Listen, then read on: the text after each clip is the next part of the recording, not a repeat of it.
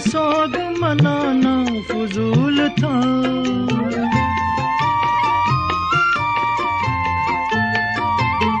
बर्बादियों का सोग मनाना फजूल था, मनाना फजूल था, मनाना फजूल था। बर्बादियों का जश्न मनाता चला गया। बर्बादियों का जश्न मनाता चला गया। हर फ़िक्र को धुएँ में उड़ा।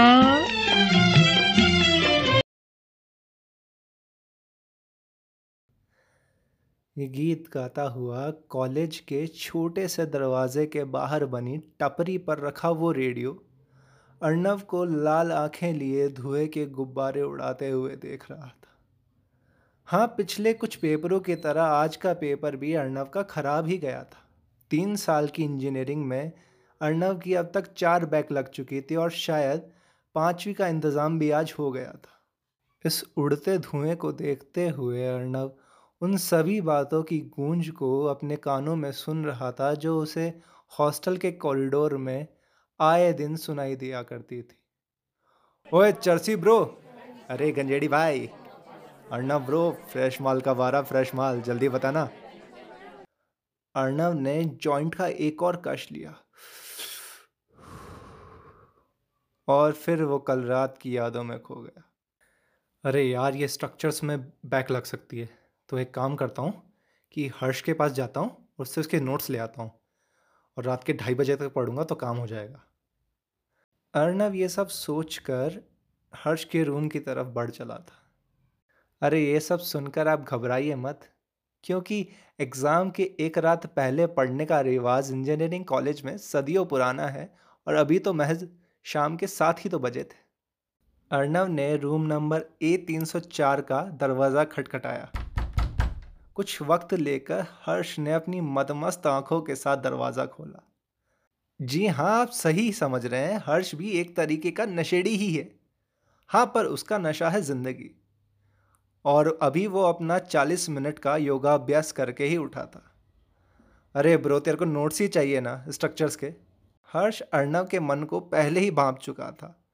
वैसे भी अर्णव बिना मतलब के हर्ष से बात ही कहाँ किया करता था। अर्णव ने सिर नीचा कर कहा हाँ ब्रो, बस अभी एक घंटे में दे जाऊँगा, बस।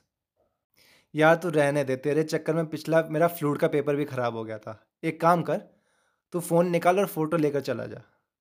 अर्णव नोट्स की फ़ोटो लेकर हर्ष के रूम से थोड़ा आगे ही बढ़ा था कि हर्ष ने पीछे से एक आवाज़ लगा दी। ओए सुन अर्णव आज मत फूकियो, नहीं तो बैक लग जाएगी साले। यार, अगर आज रात ढाई बजे तक पढ़ूँगा ना तो आराम से कल पेपर निकल जाएगा। ये सोचता हुआ अर्णव अपने रूम पर आ चुका था। पर उसके रूम पर आतिफ पहले से ही बैठा था। अरे ब्रो, नया माल आया ब्रो, ट्राई करते हैं ना यार। अर्णव ने कुछ सोच कर बोला, यार पढ़ना है, समझना यार, बैक लग जाएगी। आतिफ उसकी बात बीच में ही काट कर बोला, अबे देख ना यार, नाटक मत कर ब्रो, अभी देख साढ़े सात हुए हैं, बस एक जॉइंट मारियो ट्रिप दस बजे तक मैक्स चलेगी, उसके बाद पढ़ लियो आराम से, ढाई नहीं तो चार बजे तक पढ़ लियो, वैसे भी दस बजे का पेपर है, आराम से हो जाएगा। अर्नव ने आतिफ की बात टटोल कर देखी तो उसको लगा कि बात ठीक ठाक है।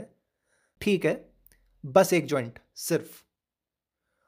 उसके बाद उन्होंने कमरे में अंधेरा कर लैपटॉप पर साइकिडलिक म्यूज़िक जो आजकल लोग फूकने के बाद सुनते हैं, लगाकर अपना कारोबार शुरू कर दिया।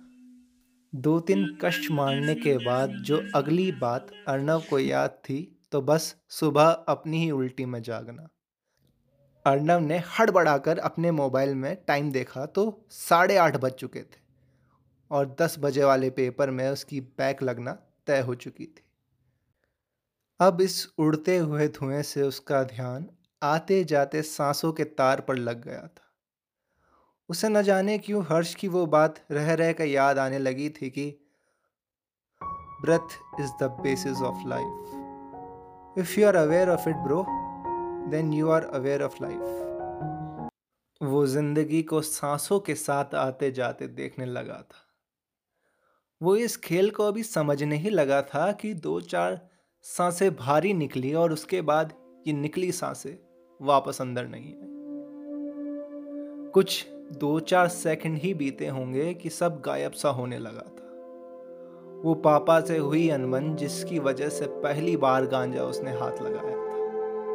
वो सुकून की चाह जो वो हर कश के साथ रखता था, वो लोगों के ताने, वो दर्द जो हर बैग के साथ वापस आ जाता था, वो गांजे की महक जो अभी कुछ देर तक उसके साथ थी, सब खत्म होने लगी थी। एक गहरा अंधेरा छाने लगा था।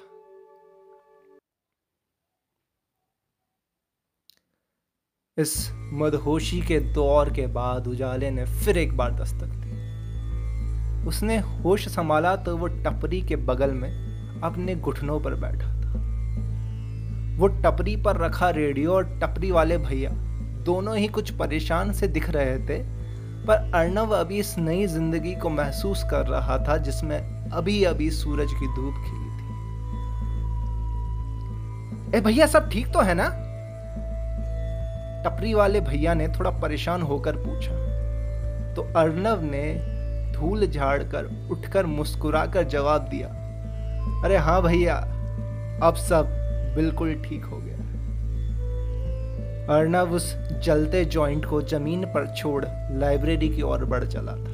अरे भाई, कल के पेपर की तैयारी भी तो करनी थी। अर्णव के इस फैसले को टपरी पर रखा रेडियो अपना मनपसंद गीत गाकर समर्थन दे रहा। ज़िंदगी का साथ निभाता चला गया। हर फ़िक्र को धुएँ में उड़ाता चला गया।